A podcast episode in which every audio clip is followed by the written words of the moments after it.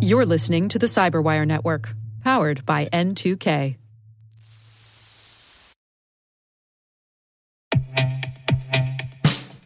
And now, a message from Cyberbit. Mastering cybersecurity is like mastering a sport. You build muscle memory through rigorous practice, then you train as a team to foster cohesion while operating under pressure. Like athletes, cybersecurity professionals thrive on hands on simulation. But traditional courses, certifications, and open source labs won't build you a winning team. You need Cyberbit. Cyberbit offers a hyper realistic simulation environment for your SOC, IR, and C suite to refine your skills, all using the market leading SIMs, EDRs, firewalls, and WAFs they use every day. Cyberbit is offering Cyberwire listeners a free live fire exercise. Sign up your team now at cyberbit.com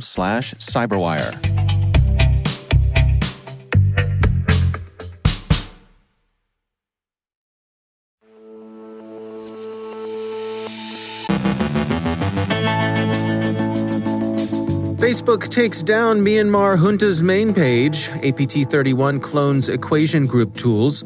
Silver Sparrow's up to something.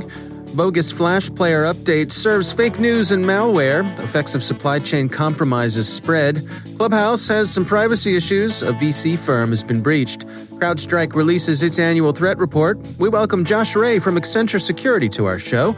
Rick Howard examines Google's cloud services. And a Maryland school continues its annual Cyber Challenge.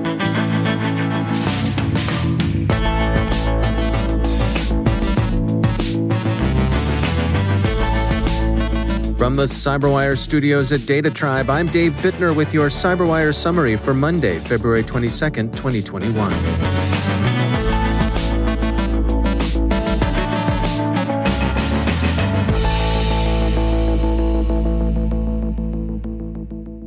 Facebook yesterday took down the main page belonging to Myanmar's military, according to Reuters. The social network explained its decision in terms of its policy against incitement of violence. Quote, in line with our global policies, we've removed the Tatmadaw True News Information Team page from Facebook for repeated violations of our community standards prohibiting incitement of violence and coordinating harm. Checkpoint reports that a Chinese threat group, APT 31, cloned a leaked U.S. equation group tool and has now used it for several years. APT 31 is also known as zirconium in Microsoft's metallic taxonomy of threat actors, or as Judgment Panda to other scorekeepers. This isn't the first time a Chinese threat actor has used what appears to be NSA tools. They had found their way earlier into Beijing's cyber arsenal and apparently at some point before the shadow brokers committed their big equation group leak to the internet. Silver Sparrow, described last week by researchers at Red Canary, investing devices with Apple's new M1 chips, as well as some using Intel processors, remains baffling. Although Malwarebytes researchers found the malware on some 30,000 endpoints, Ars Technica says Silver Sparrow has no apparent payload. The binaries don't seem to do anything, they're being called bystander binaries, and may simply be placeholders. Silver Sparrow also has a self destruction mechanism designed to expunge traces of itself from infected systems. Whoever's operating Silver Sparrow hasn't yet used that functionality, and as computing reports, researchers are still in the dark about what might trigger self destruction. Silver Sparrow will bear watching, especially if it proves to be a staging mechanism for further cyber campaigns. A fake Adobe Flash Player updater is in circulation, Bleeping Computer reported yesterday. It's a relatively complicated scam. Javvad Malik, security awareness advocate at KnowBe4, summarized the activity as follows quote, Threat actors are using Google Alerts to promote a fake Adobe Flash Player updater that installs other unwanted programs on unsuspecting users' computers. The threat actors create fake stories with titles containing popular keywords that Google Search then indexes. Once indexed, Google Alerts will alert people who are following those keywords. When visiting the fake stories using a Google redirect link, the visitor will be redirected to the threat actor's malicious site. However, if you visit the fake story's URL directly, the website will state that the page does not exist. Adobe Flash Player has reached the end of its life, but many users, habituated by years of updates, may not know this and may not recognize the bogus update for the imposture it is. The unwanted program being served is one updater, and it will, from time to time, offer other phony updates that themselves carry other unwanted programs. So here's a direct risk from fake news stories being indexed by search engines, in this case by Google. Not only do they cloud your mind with misinformation, but they also serve as the entering wedge of a malware distribution campaign. Breaches of vendors in the software supply chain continue to flow through third parties. The Accellion FTA compromise has now affected the Kroger supermarket chain, and the Wall Street Journal describes the ways Accellion's troubles have afflicted its customers. StateScoop has an account of how a ransomware attack by Cuba Ransomware, a gang having the poor taste to illustrate its dump site with heroic images of political mass murderers, has affected customers of automatic funds transfer services. Many AFTS customers are U.S. state and local governments, and they've been in the process of warning individuals whose data may have been compromised. Emergent social media platform Clubhouse appears to be experiencing the sorts of security issues that accompany rapid growth, especially when the growing company has strong business links to companies in China. Bloomberg reports that the app's chats have been breached. A Guardian op ed summarizes causes for concern. You're telling the app that you're connected with various people and they're connected with you, for example, and that's something you and your contacts may not want to share. And then there's the business of Clubhouse making unencrypted copies of the chit chat going on in its various rooms.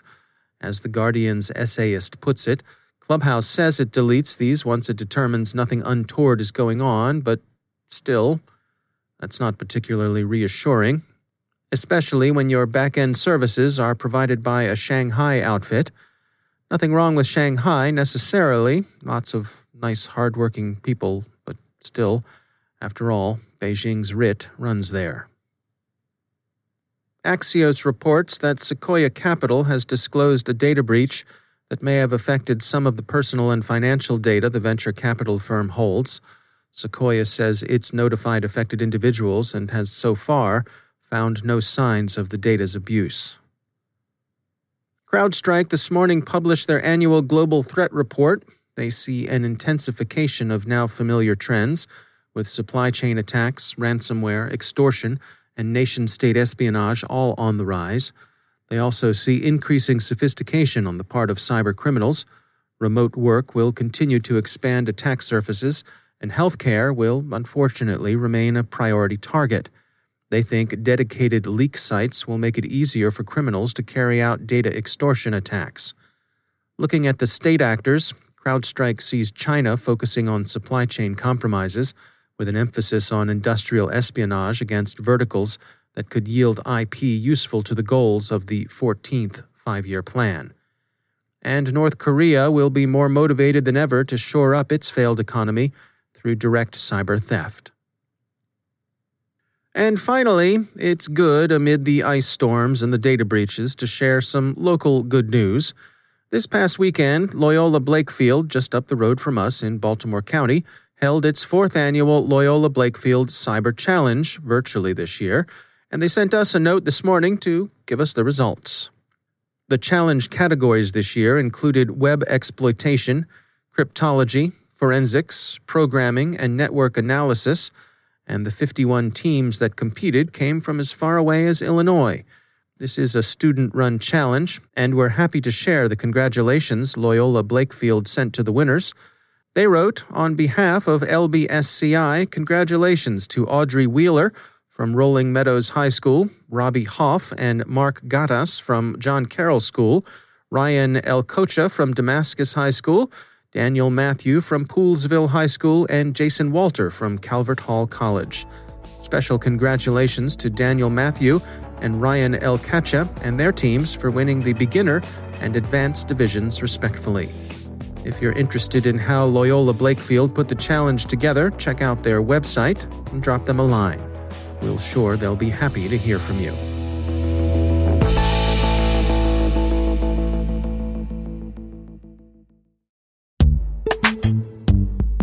Every day, your IAM tech debt grows. Your multi generational services struggle to work together.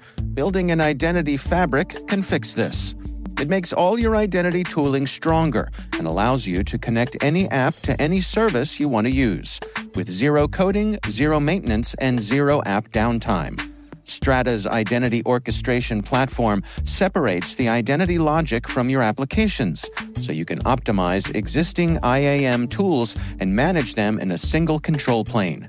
Now, every vendor, standard, and architecture work together. In short, building your identity fabric means you can secure your non standard apps keep your complex access policies, retire outdated IDPs, and modernize in record time. So build your fabric with Strata Identity and get rid of tech debt for good. Visit strata.io slash cyberwire, share your identity priorities, and receive a pair of AirPods Pro. Offer valid for organizations over 5,000 employees. Connect today at strata.io slash cyberwire.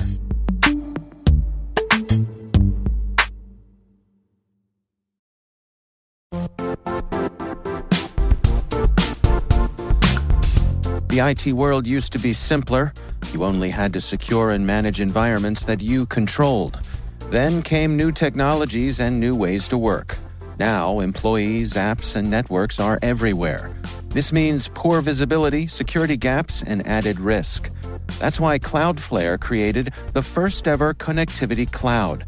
Visit cloudflare.com to protect your business everywhere you do business.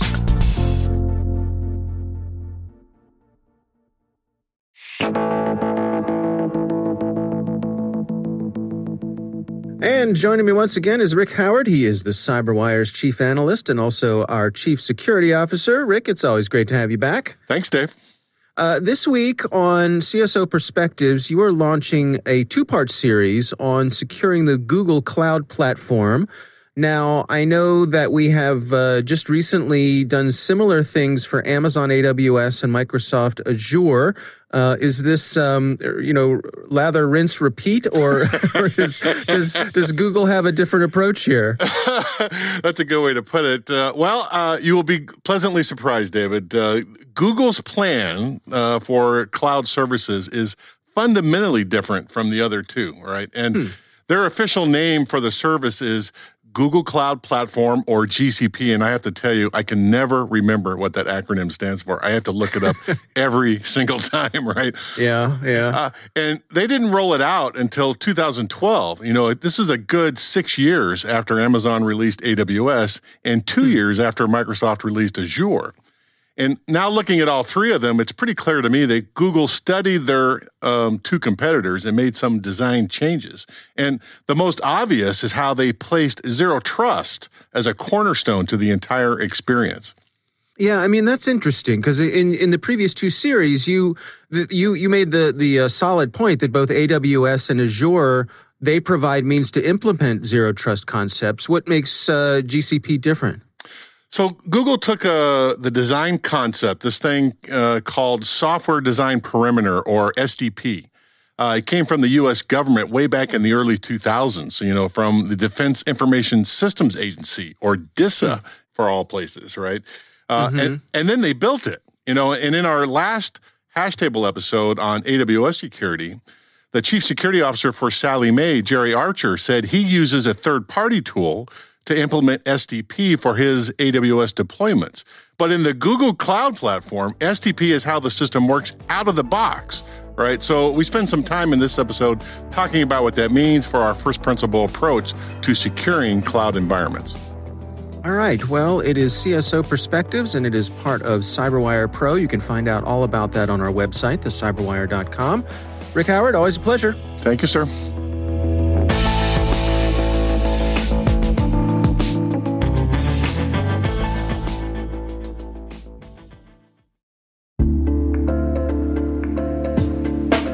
Are lengthy security reviews pulling attention away from your security program?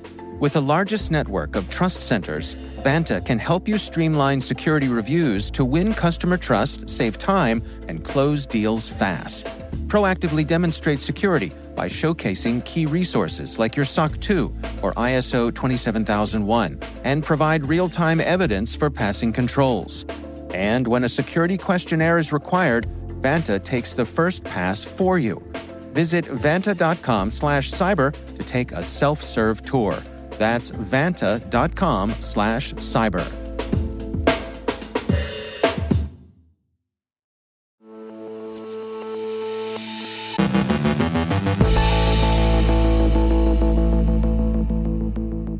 And it is my pleasure to welcome to the Cyberwire Josh Ray. He is the managing director and global lead of Accenture's cyber defense business. Josh, welcome to the show. Thanks, Dave. Uh, pleasure to be here. Looking forward to talking uh, about some really interesting topics today. Well, before we jump in uh, with some of the, the technical things, I'd like to uh, introduce you to our audience. Can you give us a, uh, some notion? What is your day to day like? What are the types of things that uh, that you're doing for Accenture?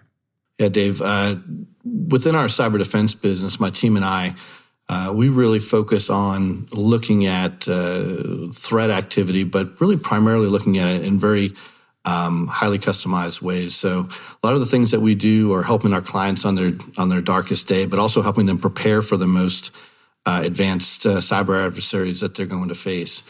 Um, and really, it's about us being able to provide our clients with a level of confidence to kind of chart that journey through uh, not just that worst day, but hopefully uh, improving uh, their overall security posture and capability when they come into contact with some of these advanced adversaries.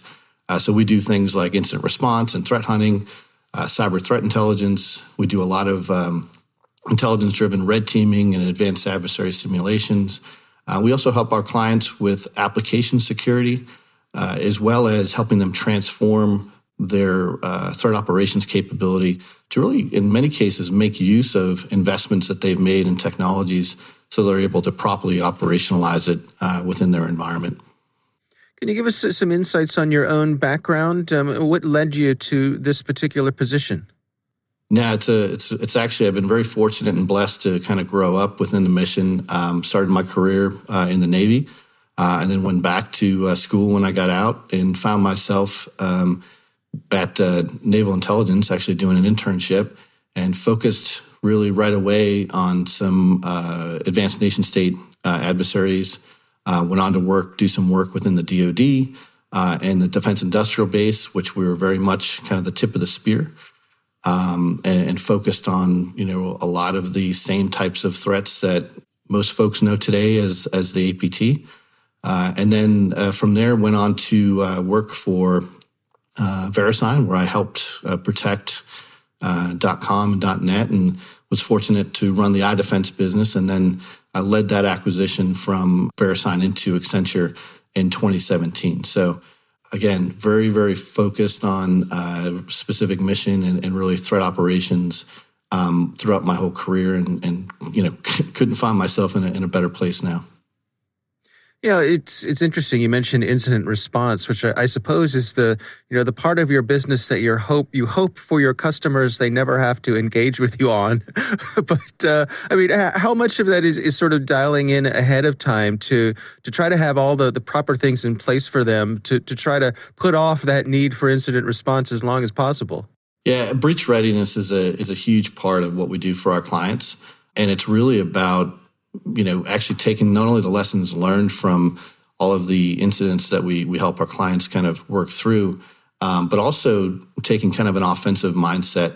Uh, so having kind of that full offensive portfolio, whether it be pen testing or red team or doing things like an advanced adversary simulation, really helps our clients, you know, be able to anticipate and gain those breach learnings without actually having to experience uh, those types of breaches or the pain of that breach. Um, and then we can transform them and, and, kind of tune their security programs and, and, their threat operations programs to really kind of drive that kind of end to end threat focused approach. And again, core to that obviously is having the the ability to to know the threat um, at that tactical, operational, and strategic level through you know high confidence threat intelligence.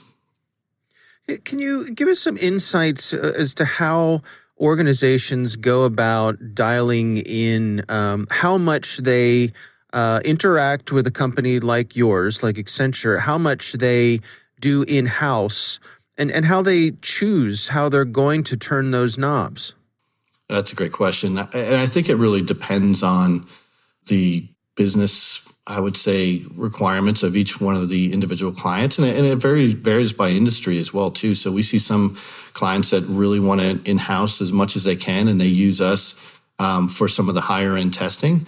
Uh, and then there's other clients on the other end of the spectrum that really just want to focus primarily on running their business and, and leverage us to you know run much of their security operations uh, for them as well. Um, and then there's some in the middle that you know kind of take that hybrid approach, right? Realizing what they can do or are able to do uh, internally, and then augment their capability with with some of the things that we do within cyber defense. All right. Well, Josh Ray, managing director and global lead of Accenture's cyber defense business. Uh, great to have you on board. Thanks for joining us. Thank you, Dave.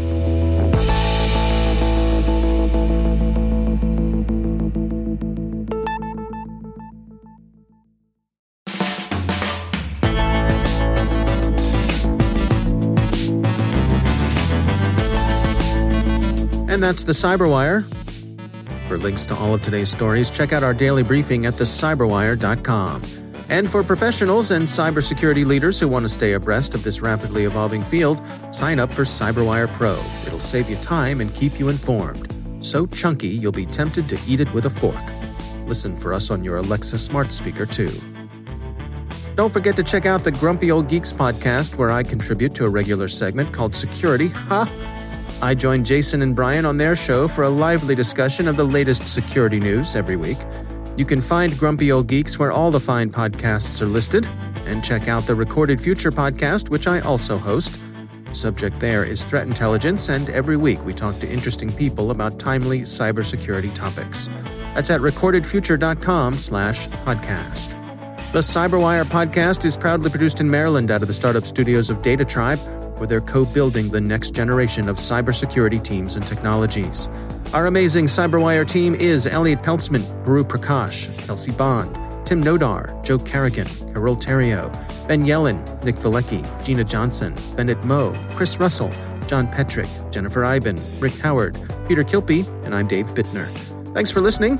We'll see you back here tomorrow.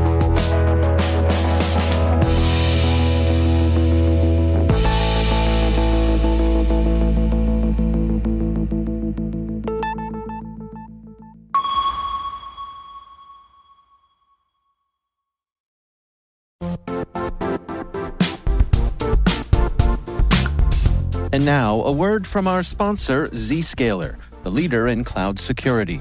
Cyber attackers are using AI in creative ways to compromise users and breach organizations.